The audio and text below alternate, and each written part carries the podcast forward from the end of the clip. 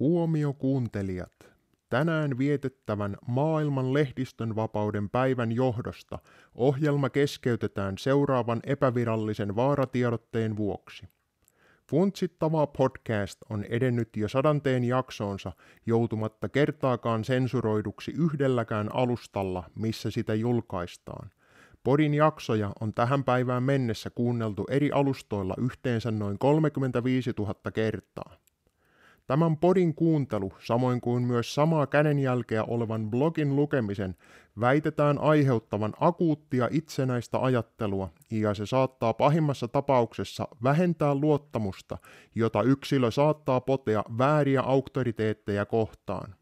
Viranomaisten suositusten mukaan kumpainenkin toiminta on vähintäänkin vaarallista, ja joissain tapauksessa materiaalia voidaan mahdollisesti nykyisen sananvapauden tulkinnan mukaan pitää jopa vihapuheena.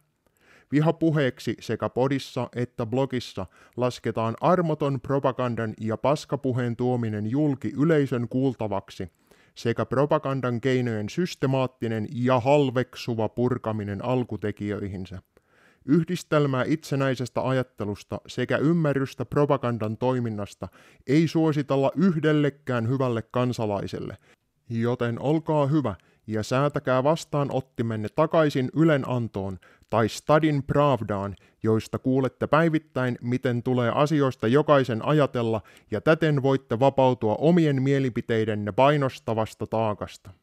Ohjelma palaa normaaliin materiaalinsa seuraavassa jaksossa. Kiitokset kuuntelijoille.